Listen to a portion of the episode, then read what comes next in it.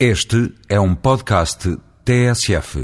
A nova lei autárquica subscrita pelo PS e pelo PSD está neste momento na Assembleia da República, numa comissão especializada em debate e oxalá seja alterada. Na verdade, ao contrário do que seus autores sustentam, não é a preocupação com a estabilidade e a governabilidade do funcionamento dos órgãos autárquicos que os move. Fatores que o atual sistema eleitoral provou garantir.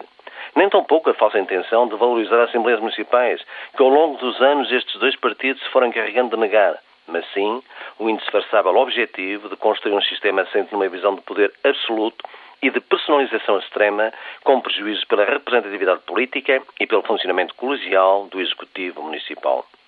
De facto, o que se visa é garantir uma maioria absoluta de mandatos, mesmo quando essa não for a vontade expressa pelos eleitores.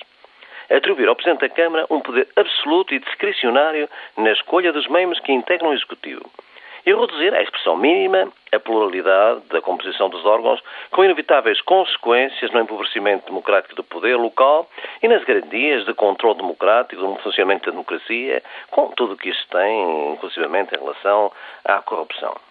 Institui-se um sistema assente com uma concepção absoluta de poder. Em nome da clareza, o que se propõe é um sistema que reduz a margem de fiscalização, que permite o afastamento daqueles que se revelem mais incómodos ou mais exigentes em matéria de controle e de exigência e transparência. Em nome da eficácia, o que se pretende impor é um modelo de parlamentarização da vida autárquica, distante de uma visão de participação e trabalho comum na resolução dos problemas das populações.